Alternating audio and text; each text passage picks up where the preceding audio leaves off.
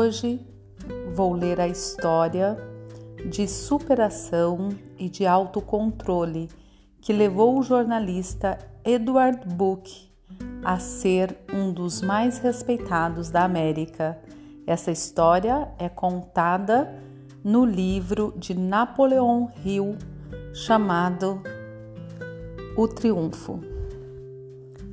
Como me convenci de que a pobreza é a mais útil experiência que um rapaz pode ter. Sou editor do Ladies Home Journal e, como o público tem sido muito generoso na aceitação desse periódico, uma parte desse sucesso vem muito logicamente a mim.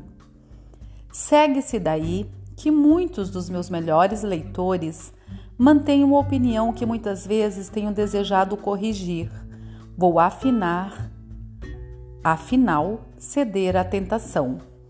Meus correspondentes expressam tal convicção de maneira muito variada, porém o seguinte trecho de carta fornece uma boa amostra. Para o senhor que não precisa fazer economia, é muito fácil pregá-la. É fácil nos dizer, por exemplo, que devemos viver com um rendimento de 800 dólares por ano, como é o de meu marido, quando nunca viveu com menos de milhares. Ao Senhor, que nasceu tendo na boca a proverbial colher de prata, já ocorreu que os escritos teóricos são absolutamente vazios de sentido em comparação com a luta de todos os dias, enfrentada pela maioria das pessoas, experiência que jamais conheceu. Experiência que jamais conheci. Vejamos agora de que maneira os fatos concordam com essa afirmativa, prossegue o jornalista.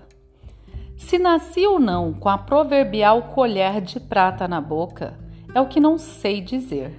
É verdade que quando nasci, meus pais estavam bem, porém, quando eu tinha seis anos, meu pai perdeu tudo o que possuía e foi obrigado a tentar novamente a vida aos 45 anos num país estranho.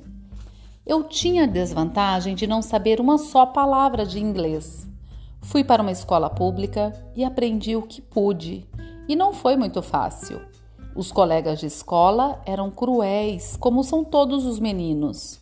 Os professores eram impacientes, como são todos os professores cansados. Meu pai não conseguia arranjar-se na vida.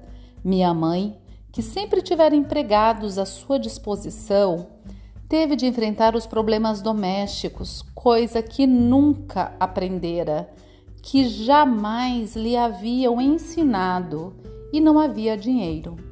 Assim, terminadas as horas de escola, meu irmão e eu íamos para casa, mas não para brincar.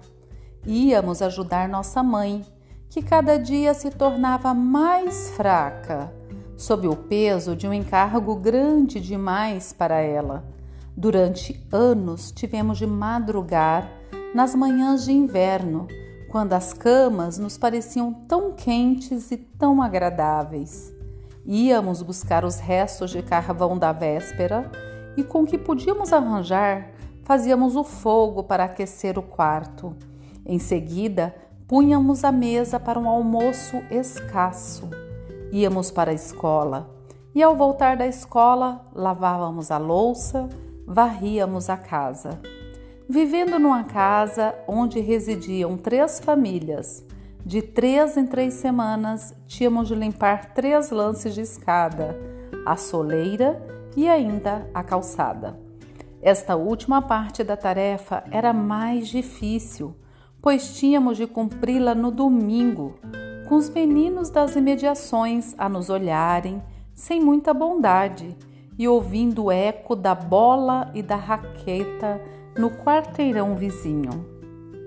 À noite, a hora em que os outros meninos sentavam-se junto à lâmpada para estudar as lições, saíamos com uma cesta íamos apanhar pedaços de pau e de carvão nas imediações, reunindo, sobretudo, os pedaços de carvão que caíam do abastecimento das ricas casas da vizinhança.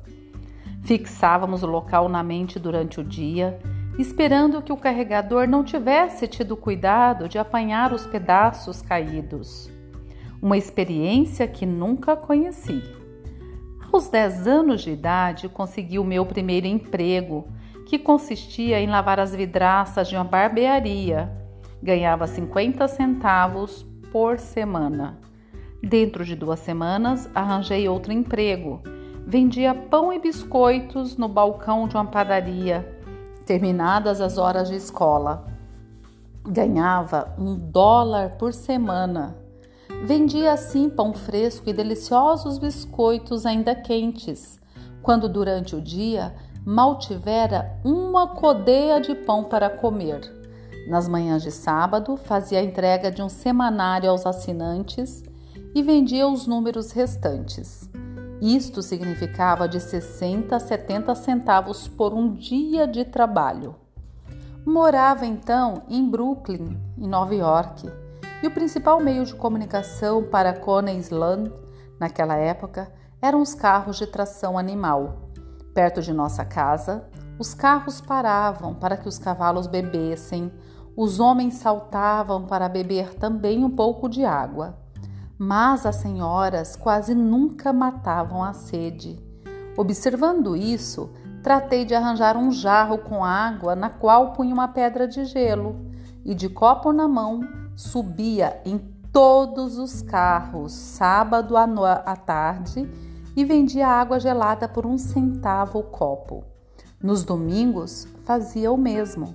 E quando começou a concorrência, pois outros meninos descobriram que o negócio rendia, aos domingos de 1 a 2 dólares passei a fazer limonada e ao preço de 2 centavos o copo conseguia fazer 5 dólares aos domingos.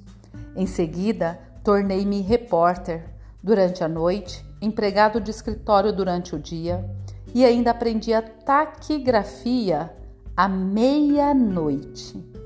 A minha correspondente diz que sustenta com 800 dólares anuais sua família, composta de marido e filho, e acrescenta que eu nunca soube o que isso significava.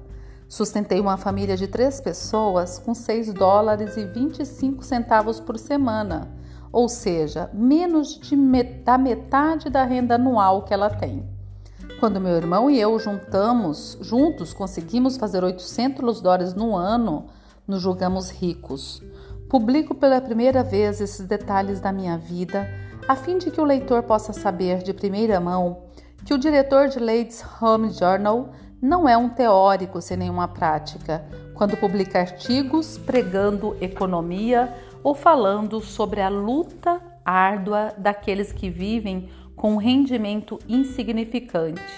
Conheço palmo a palmo a estrada da pobreza e tendo experimentado todos os sentimentos e todos os obstáculos que aparecem aos que trilham essa estrada, afirmo que considero feliz o jovem que passa pela mesma experiência. Não me esqueço de nenhuma das asperezas desta luta. Não trocaria hoje por nenhuma outra experiência os anos de luta árdua que tive de enfrentar na mocidade. Sei o que é ganhar pouco, não um dólar, mas dois centavos. Sei, portanto, o quanto vale o dinheiro e nunca poderia aprender melhor por outro meio. Não poderia ter tido uma educação mais segura do que essa para minha vida de trabalho. Não poderia ter alcançado uma compreensão mais verdadeira do, do que significa passar o dia sem um centavo na mão, sem um pedaço de pão no armário nenhuma acha de lenha para fazer fogo, sem nada ter para comer, e ter a fome de um menino de dez anos, uma mãe fraca e desanimada. Uma experiência que nunca conheci?